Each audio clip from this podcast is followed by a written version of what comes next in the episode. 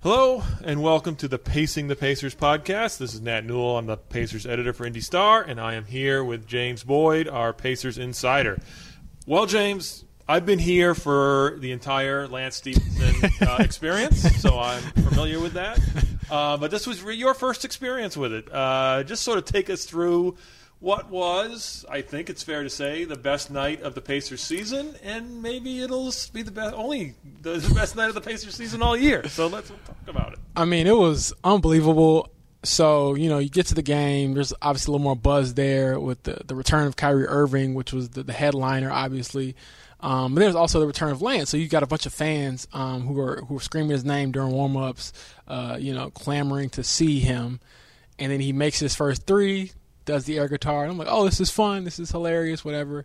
Makes his next shot, okay, cool. Makes his next shot, and then like, you, I start to realize like, oh wait, like this isn't just a couple of shots here or there. This guy's on a heater, and then you know after his first quarter, you know uh, he ends the first quarter with a step back three over James Johnson. I actually have a photo of it. I have several photos of it. I'll, I'll make a GIF out of it and share it on Twitter. Um, but I had my camera and I was just up in the stands. I was like, I, am gonna get a shot of this guy, you know, in in in the, in the arena. And then he hits the shot, and then you just see like the photos of his reaction, and he just he, it's Lance. He's like halfway dancing, flailing into the crowd, and and then you come and find out he has an NBA record, 20 points off the bench in the first quarter. Um, obviously, the game kind of tapered off from there with the Nets making a comeback. But for me, I was like, oh wow, like this is the guy everyone loves because, as he said, when he puts on the Pacers uniform, he gets his powers, and he looked he looked amazing the first quarter. I mean, he looked like the best player on the floor because he was, which was insane considering that you know again other guys on the floor are Kyrie Irving, Kevin Durant, you know, and James Harden. So it was fun. I enjoyed it. I think that even beyond just the fans, as writers, as editors you need something else to write about, talk about, a little boost. Um, and he certainly gave that to everyone there. Whether you were a fan of the Nets or the Pacers, I think everyone in that moment was a fan of Lance just because of the whole third stint with the team, 10 day contract, and then basically just making the most of his opportunity. Uh, well, I will. Uh, I hate to do this, but uh, I will shatter the illusion that Lance plays significantly better with the Pacers than he doesn't. Boo! Uh, he does shoot better. He has shot forty-five point five percent uh, overall. Uh, threes are about the same. He shoots forty-two-seven without the Pacers. Um, his like per game numbers are better, but it's because he's played more minutes. His per thirty-six minutes are actually 13 points, six and a half rebounds, 4.3 assists with the Pacers, 13.6 points, 6.2 rebounds, 4.6 assists without the Pacers. Um, I even then went and looked at at home in Indi- you know, playing at Indianapolis, playing everywhere else, including with the Pacers on the road. Um, again, shoots better, 47-6 and 34-3 on overall in threes versus 42-9 and 29-1 on threes.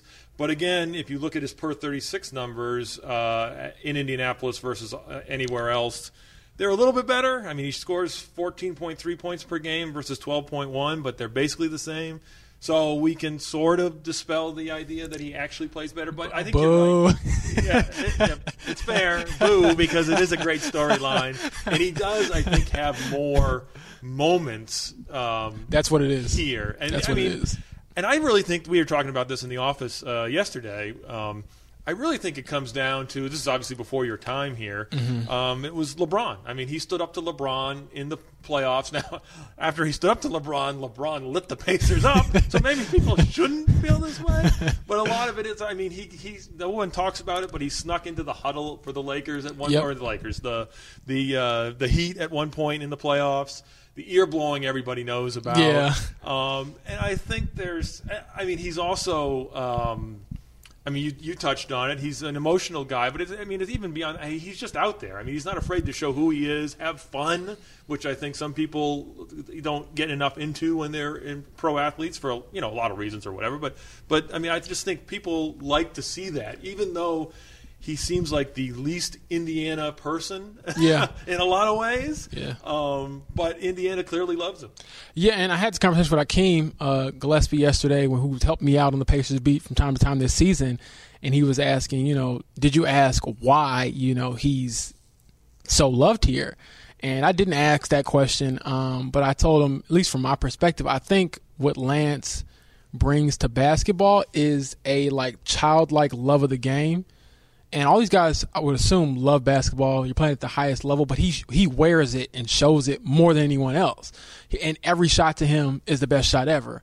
Every play is the best play ever. Every game is the most fun game, and he he wears that on his sleeve. And I think that helps when it comes to like you know the the Lance Stephenson lifers and the people who were screaming his name. And I, and I kid you not, like Nat, they were literally screaming his name. Like our press row was kind of up um, in the arena, and we were right next to uh, you know sections of fans, and all you hear all night was you know give the ball to Lance. Where's Lance? We want Lance, and then MVP chance at one point. So it was an incredible night, and for me, it was again factoring in like the the fun novelty of it all but realizing that he also made history. Like, I mean, he had a really historic performance. I was looking at some ESPN stuff who you know, when anybody does what he does, he had 20 points in six minutes. Let you know what Five kind a half minutes. right, what kind of heater he was on. And they were like pulling out people who hadn't scored like 20 points in a row. One of them was Kevin Durant. He's never scored 20 points unanswered for his team in the NBA, and he's one of the greatest scorers ever. But Lance Stephenson has. So like, he's just one of those guys where I feel like when you're standing around a water cooler or like you're you know, talking with your buddy or something, like there'll be some random Lance Stephenson fact that you can pull up and kind of brag about because he has those moments throughout his career that make it seem like he's been, you know, an all star level player, but he's just had like all star moments, if that makes sense. I'm, I'm guessing Durant would have scored more than 20 consecutive points if he was a member of this Pacers team. but but you make a fair point there. Um, the I mean I wonder the other thing is Lance was a a superstar in New York City as a high Yeah. school player. Yep. All American. Went to obviously had some issues that we, no one should uh, you know ig- ig- ignore uh, with a with a woman. I mean we don't want to don't need to relive the past here, but we also don't want to ignore it. Right. Went to Cincinnati, was a successful college player, but then was a second round pick by the Pacers. And didn't really play for two seasons. I Right. mean, there aren't a lot of guys. You know, the number of guys who you, know who are play that little at the beginning of their NBA careers and then have a career is not huge. I just wonder if he's a you know he realized, hey, I'm lucky to mm-hmm. do this, and he's and obviously he's been, he, he speaks about it now, getting another chance after not playing. You know, so obviously there's there's that end. I, I think a, maybe a little bit o- under o- overlooked part is the 2000 is it 12 13 the first team that went to the Eastern Conference Finals mm-hmm. They the year before they had taken the Heat to six games and were actually up two to one, mm-hmm. um, with Danny Granger being and the really I mean uh, he and Paul George were number one and one A. Mm-hmm. Granger hurt his knee the next year. Everybody was expecting Granger to come back, and he never really did. Mm-hmm. And Lance went from being nothing to stepping into the starting lineup. He was the number five starter, but he was a legitimate NBA player. And then the next year he stuck, took another step up. But you know, he stepped in and filled a huge gap on that team and allowed them to reach the, the Eastern Conference Finals both years. I think that's another sort of element to, um, but it, but mostly it's about sticking up for you know sticking it to LeBron and and all that stuff in his uh, first go around with the Pacers. Yeah, and I think the theme last night was that you know this is his his second act in the NBA, his third stint with the Pacers, and maybe just the gratitude behind having this unique opportunity. Um, you know, if if this COVID surge doesn't happen, he probably doesn't get another chance. You know, in the NBA, and he's he's not you know playing on a ten day contract with the Hawks, and then you know playing on a ten day contract with the Pacers, and you know chasing these G League opportunities. But I asked him, I said, you know, Rick Rick Carlisle said that guys who made as much money as you have, and well, Rick didn't say the money thing, but I'll say that guys who made as much money as you have and played nine seasons in the NBA, they, they might not think that they're, you know, uh, uh, uh, I don't know, terrible enough or not good enough to play in a, in a G League or to chase those type of opportunities, or maybe their pride gets in the way. And he said, "Man, I put all that aside. I just want to play." And then um, obviously he, he's excited to be here. We'll see if they keep him around. I think that they probably should. We talked about this right before the podcast started. Um, but it was fun. I mean, it was, it was a fun night. Um, even when he, I forgot to tweet this out. He got up from the, the podium or the, uh, after the game, after he ends talking to the press, and he's walking off, and he's like, "Oh yeah," and it's like. He just lost by eight points, but oh yeah, Lance, like you know, but that's that's kind of what everyone was thinking or, or feeling. The entire arena was like, oh yeah, this guy's here, he's back, and of course there was also I do want to point out there was a typical Lance shenanigans. You know, he got into it with KD. Uh, actually, got KD kind of baited into a, a, tech, you know, call and baited another Brooklyn player into it. But then I think he also got two delay of game warnings and he yeah, didn't get a technical foul. That, that, second delay of game where he's messing around with the ball. Exactly. Was that was a, that, I mean I don't you know they would have lost by eight instead of nine in, in retrospect. Right. At the time, it seemed like a bad tech to take. Exactly. So I mean, that's what you get with Lance. I know he had one turnover in the second half where he like just doing too much, dribbled, stumbled, and like threw it directly to a Nets player. And I mean, you kind of take the good with the bad with the guy, but on that night, no one's going to remember the bad. I mean, it was literally just this guy came and gave a lifeless team some life. I mean, they're 14 and 25 at this point, so I don't expect anything to miraculously change throughout the season, but he was definitely a boost that they needed, and, and Rick Carlisle said as much. Yeah, and yeah, I mean, let's not forget they're playing the best team in the East, who got Kyrie Irving, a, obviously an All-Star caliber player back. They had Harden, who's not quite Harden right now, but still a really good ball player. Durant's one of the three best players in the league. 39, and I didn't even realize that he had 39 until the end because yeah, everyone was worrying about Lance and his 30 points. It's like, oh, like Kevin Durant, and it's this lets you know how good he is. I'll let you get back to your point. Kevin Durant is so freaking good that he scored 39 points and no one really noticed it because he does it all the time. And and then Lance's 30 points felt like 60 because it was just unbelievable. And yeah, and the, and to be competitive against the Nets, I think is a uh, you know you're you're measuring everything in tiny increments with this Pacer teams, but that's a positive. And you're missing a bunch of guys. You're starting two guys who were in the G League two or three weeks ago, and, and, and Duane Washington and Keifer Sykes. So I do cut them some slack in that regard. I think the weirdest thing is that they've played with so much more consistent effort with these players as opposed to when they were all healthy earlier in the year, which is a unique dynamic. We could talk about it more or later on different podcasts, but I mean, for what it's worth, it was a it was a tough loss, but you can't really knock them for not getting over the hump against three future Hall of Famers. You mentioned the uh, you know who's staying, who's going. Um, I don't know. I mean, I, would Lance have been kept if he hadn't gone off last night? Because you've got Brogdon coming back probably Saturday. mm hmm LeVert coming back Saturday. Is that is he coming back? Possibly. I know he's not out of the quarantine okay, just so yet. He's not coming so he because he, he was the he was in that latest group to to go into the protocol. So he might not be back as soon as the others. But you, like you said, at some point he is coming back. So he's another ball handler, another primary guard. And you got to get rid of two players on the roster. Yeah. And so then the question is: Is Lance one of them? Um, I mean, we were talking before uh, the podcast. I mean, the other choice is: Do you want to keep? Washington and Duane Washington and Keifer Sykes around if they're not playing, or do you want to send them to the G League mm-hmm. and let them play? Um, mm-hmm. Obviously, you probably need a third point guard, so maybe that keeps Sykes around mm-hmm. um, with with McConnell being out, especially. Um, you know, and, and another factor is if they make some trades, do they need a you know are they going to need bodies? And Lance could do that.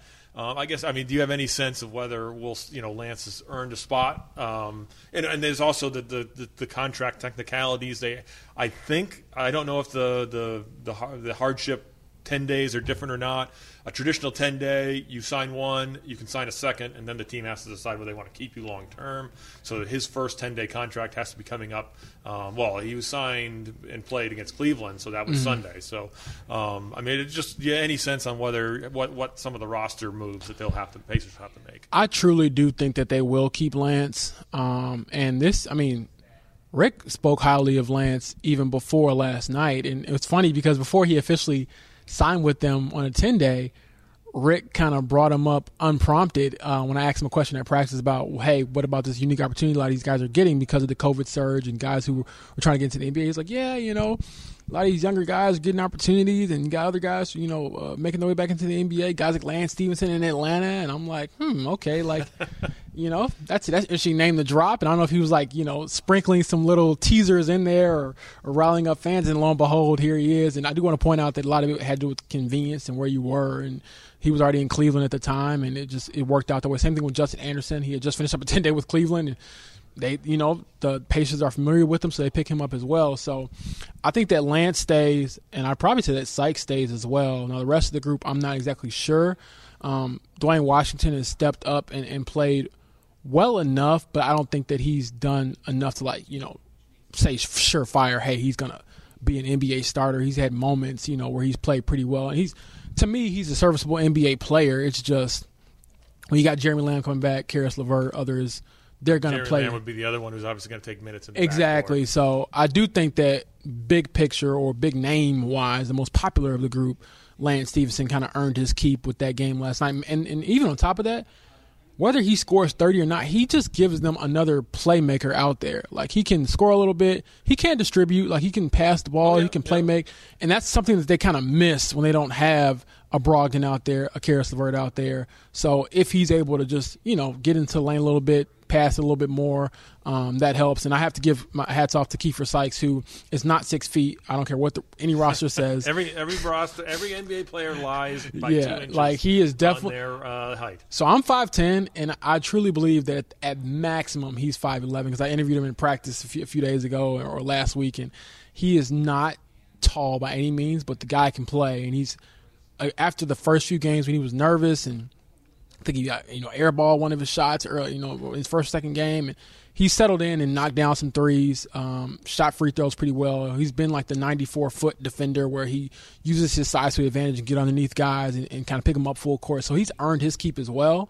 Um, so we'll see, but I definitely think Lance is a lock to stay on this roster, and solely just from like, if you want, hey Herb Simon, if you want to sell tickets, Yeah, well, and, and he gives he brings energy, which this team has lacked, and like you say, he can create um, offense. Another thing that the team has sometimes lacked, especially now with all these Mm-hmm. guys out. Um, let's just talk a little bit more about Washington and Sykes. Um, I mean, you've, you've, hit on Sykes and uh, Mm-hmm. on both of them. Um, it's hard to see them being like part of an NBA championship team Right. in a in a key role. But I mean, they they both played well and given us something else to talk about on this Pacer team. Um, just sort of break down both of those guys and what you've seen. Yeah, so like I said with Sykes, he, um, he's a he's looking like he's a knockdown shooter. He was one in the G League and, and every everywhere he's else he's played. I think he just had to settle in and get the nerves out. Um, obviously, Duane Washington had a little more NBA experience, playing a few more games, but neither of them had ever got like their real shot until like the last week or so. Um, and I have to give Duane his credit as well. I think he's a guy who's just he could miss three shots in a row. He's gonna come right back, and take the fourth one, and, and probably knock it down. Like he just doesn't fear much. I am impressed with his playmaking ability. I know he's kind of known as like a shooter, um, but he's he can put on the floor a little bit and get to the rim. Um, and then obviously uh, both of them started in, in MSG and, and gave you know the Knicks a run and, and kind of gave the Pacers a chance to win it. And I think the theme the last few three or four games since all these guys kind of going to COVID quarantine was they're able to like get them there, but they're not able to finish because they don't have like a guy who can just create a bucket, run a pick and roll, and get a high, you know, uh, a high look at or, or high percentage shot. They don't really have that guy. But as far as running offense, knocking down shots, playing hard, and playing with joy, um, those two guys stick out a lot. And I like Duane's uh, demeanor. I mean, the guy's just he's just he's he's similar to Lance, not as far as just wearing it so much on his. He's just a happy dude. Like if you see him around the practice facility before the game, um, shooting around, he's smiling pretty much the entire time. And he also has that you know flip where he switches it and gets into game mode. But he's a guy who's just grateful for it. He even told me after the, the MSG game, he's like, "Hey, NBA has the best job in the world." Me and Keifer are kind of looking at each other like, you know, "Hey, this is real. We're here. Let's make the most of it." And I think they both have. And you got to remember, both of them went undrafted you know, for uh, Duane, I think he's only like 21, so he, this is actually his first year in the NBA. He didn't like go anywhere else before coming to the NBA. And for Keifer, he's kind of that journeyman around the world. So both of these guys have different paths, but I think it's been pretty cool to see them seize the opportunity and have their moments. And now, granted, it hasn't come in any wins, but um, as far as like winning as like your career and, and kind of proving yourself, they've done that you know, the last week or so. Well, and another thing that I, you know, is probably not, you know, talked about at all is the Pacers have not historically found like the quote unquote free talent. I mean, th- this came up last year mm-hmm. with Oshae Brissett, who was undrafted, and they mm-hmm. brought him in, and he played well at the end of the year. And I dug around a little bit. I think the best undrafted player in Pacers history is Sharunas Javasevicic. Um, I'm going to say that quickly so you don't realize I don't know actually how to pronounce his name. Um, he was a uh, player from obviously uh, Eastern Europe um, who was a huge deal when they signed him. Uh, we wrote endlessly about him because he was a you know he was looked like someone who could be something, Ne- and basically was never an effective player for the Pacers. But you look at a lot of the, I mean, the Raptors are well known for this, finding Yep. guys Um, and the Pacers have had, some, I mean, Antonio Davis was a second rounder. They've had some. Lance was a second rounder. Obviously, they, they've had a little bit of success there. But but you know, the Raptors have been able to find this quote unquote free talent. Um, and the you know the Pacers have not ever done that especially well. So maybe this is a sign that they they've started trying to tap into that. And they'll and again, you know, we don't they don't need a successful NBA team doesn't need the Keifer Sykes and the Duane Washingtons of the world to score 20 a game. They need to find a third guard, a fourth guard, a guy who can come off the bench and be effective um, and not cost a lot so you can spend more on your other guys and, and you, you know that you don't need to expend a lot of resources in the draft or free agency on these guys so you know maybe that's a positive sign about the Pacers finding some of these players you know players like that who can help them out Yeah, and these are two guys who have been in their system. I mean, Sykes uh, led the G League in, in, in assists so far this year before they took a pause, and, and Duane had been um, playing up and down with some of the Pacers, mostly with um, the Fort Wayne Mad Ants. So both of them are have been in the system. So they were familiar. The Pacers franchise was familiar with these two guys. So I think that also kind of speaks to you know the guys that they brought in, kept around, and kept an eye on. And obviously, when the time came, they needed them, and, and they stepped up. And I think the again, it doesn't like Rick said, it doesn't get any bigger than Madison Square Garden in New York against the Knicks. I don't care what version of the Knicks it is. I don't care if it was a what was it a Tuesday night or whatever it was. Um, it's it's a big deal. I mean, if you play basketball, if you're a fan of the game, you know that's that's the mecca, that's the mountaintop.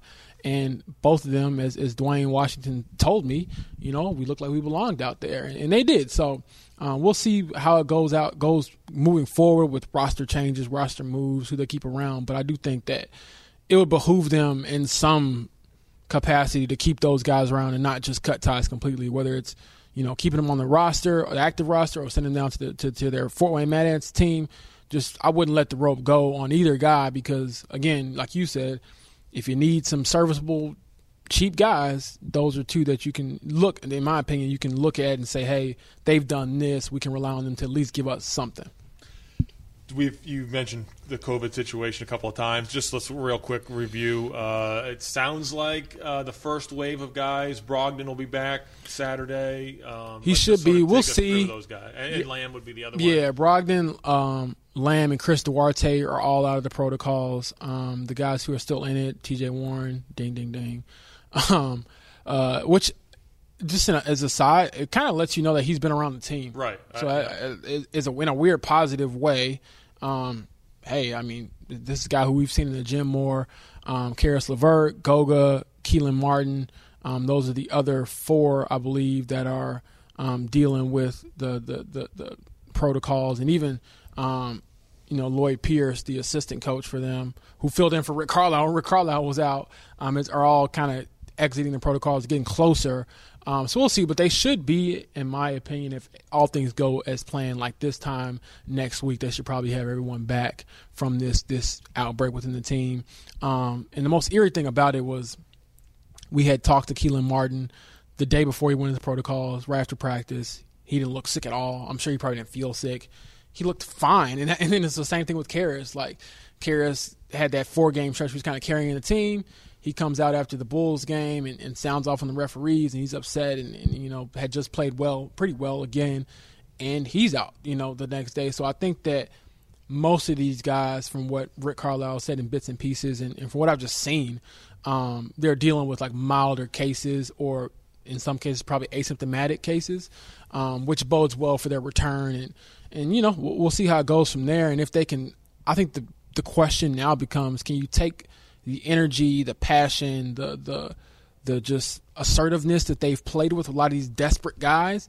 Can you match that level of desperation when all your other guys who already made their NBA money, who have already proven they can be in the NBA, who are already pretty much guaranteed to be in the league if they're healthy, um, can they match that desperation and kind of keep this thing going as far as from an effort standpoint? I know the guys don't like to be talked about that. I don't think that like they've not played hard like the entire season. I just think that there are spurts where you're like, what's going on? And that's not happened with this this rendition of, you know, basically whoever you can get out there and play.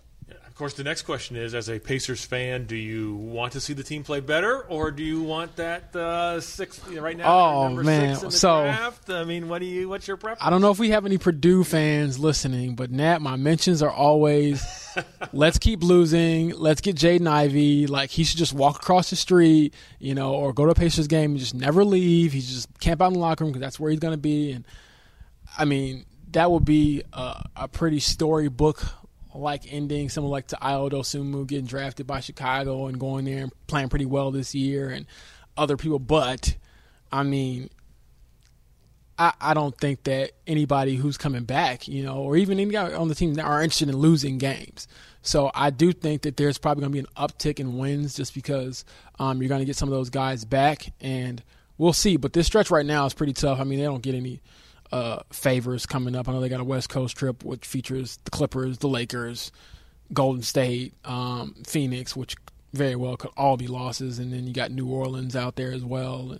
So we'll see, but um, I, I can tell you right now, the majority of the fans that I interact with or I have been getting, you know, accosted by on Twitter, basically say like, no, no, no, like let Lance score sixty, but let's lose by two so we can get Jaden Ivey. I think they're going to have to. Right now, they're number six, and Ivey is probably going to go higher than that. Maybe we have a story on IndyStar.com now that looks at some of the, the choices that Mm-hmm. are out there, it's, and everybody, either every things can change dramatically between now and the actual draft. Yep. But Ivey seems like he's going to go three or four.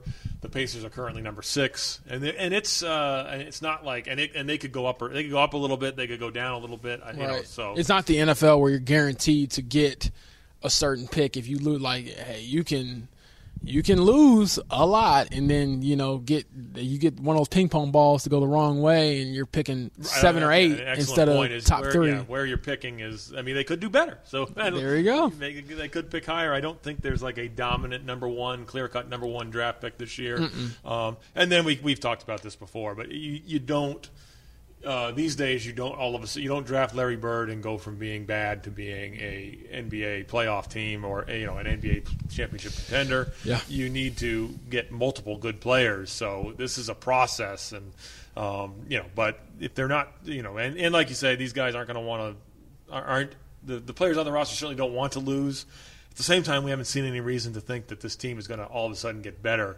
Um, I held out some hope early because of the, the numbers and the close losses and things like that, but it does Right. seem like that's that's where they're at. And I So- think the and they're 11 games below 500. That's a lot of ground to try to make up, even in in, in a in a format now that has like the play-in Well, yeah, tournament yeah, I and stuff like. It's still a really, really. I mean, they'd have to get on the hot streak and win six or seven games in a row, and I just don't see that happening for this And group. even then, they're below 500. So you got to get on a really hot, on Yeah. a real hot streak. And even then, are you going to be the eighth seed? Yeah. What does that do for you? in my So- opinion, I felt like this COVID stretch or this outbreak is kind of where like the rope kind of got let go just because you- you're playing with a bunch of guys down. You weren't playing well to begin with. And as you can see, they've kind of not bottomed out, but they've, you know, again, hung tough enough, but then aren't able to win because they just don't have a lot of they're just not good enough. I mean, yeah, I mean that's just what it is. I mean when you got you look across the court and you got three guys who can close out the game. I mean, Kyrie Irving hadn't played in eight months. He scored ten points in the fourth quarter to close the game out. he looked pretty unbelievable. I mean the, the. Pacers as a whole, I believe, scored twenty, you know, in, in the in the fourth quarter and, and shot three of whatever, or five of eighteen, I think. And and so it's it's tough to win those type of games when you don't have your your your main guys out there. But one guy I will give credit to though is, is Caris LeVert. He he kind of shouldered the, the workload, and I'm looking forward to when he comes back because he's probably played the best he's played all year, and he looks healthy. Like when he was out there, he kind of looked like himself. And, and granted, he obviously, you know, people can say whatever they want about you know how good he is, his ceiling, but I give him credit for stepping into the point guard role and, and, and- playing as well as he did. It'll be interesting to see how they play him and Brogdon once they're both back and do the role shift. Yeah. It's not like Brogdon was playing poorly by any stretch. Exactly. so- Lead the team in scoring and assists. So I mean, it, it'll be interesting to see. I, and then he th- throws a bonus, and I don't want to like you know forget he had 32 point triple double against you know yeah, the Nets. so And- then, yeah, then that A was cliff note because- that was the, that was the third storyline or fourth storyline. yeah, because you know. Lance Stephenson went off and K- K- K- Kyrie returned. So and Durant went nuts. you know? Exactly. So it's it's unique, and that's kind of been the story of this season, man. You got little nuggets here or there, but nothing to put the entire puzzle together. Uh, let's finish up with uh, Rick Carlisle talked about Dirk Nowitzki. His number was retired by the Dallas Mavericks uh, uh Wednesday night. Carlisle had a game, so he obviously was not there. But he mm-hmm. did talk about, uh, obviously, he had a front row seat for what Nowitzki meant to the NBA. Uh, just sort of tell us what you got from Rick on uh, him. Yeah, I had talked to him about it in New York the, the night before, um, and he, you know, gave me a little something. But I figured I just I had more time to like, think about my questions when I was going into the, the second, you know, uh, night of the back to back. So I followed up and just asked. I was like, hey, like, you know, I, I hear all the time say that Steph Curry changed basketball. He changed the game, changed the league do you view you know Dirk in that same lens? And he's like, absolutely. You know, he was one international player, probably helped globalize the game a little bit more just because of his his pull from overseas in Germany, and then two, he was the first real like stretch four where he wasn't expected to grab 10 rebounds as a seven footer. He was expected to take 10 jump shots.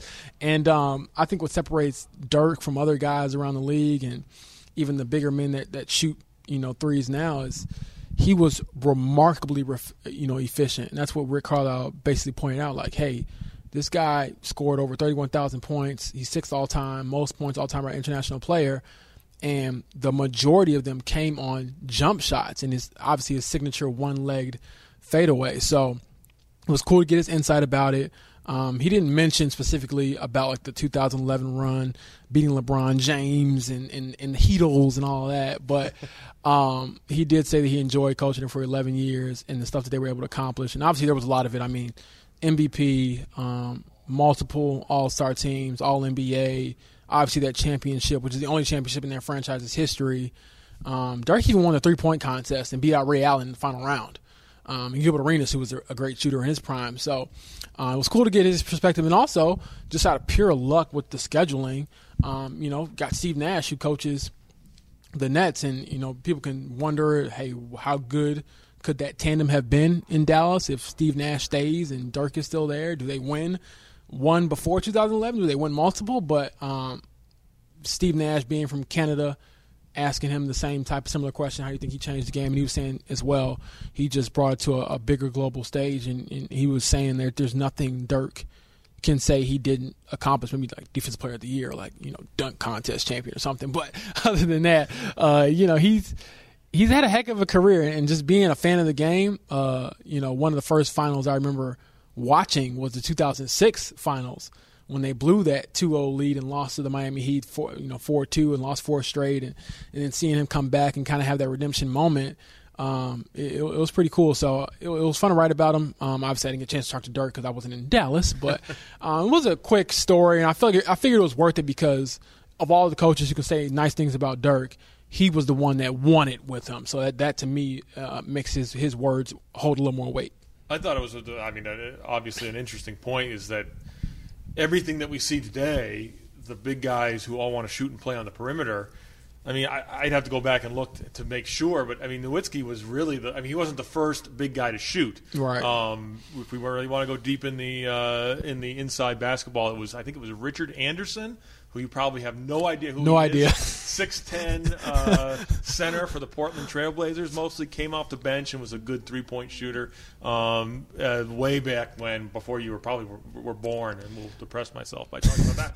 But anyway, but and Carlisle said there were some guys who came off the bench and did it. It was a very much a specialty role. Mm-hmm. Nowitzki brought it into you know the mainstream and that's and that's what i mean that's how the i mean that's what the game revolves around now is guys yep. like him um, and again i'd have to go back and look and see if he was actually the first one i'm sure he was the first premier player to do that and you mm-hmm. i mean and you'd have to be because no one wanted seven footers to do that i mean no. you, were, you were you know he really did totally change how the game's played and a lot of what we see now started with or was at least you know, took a huge leap forward with Nowitzki.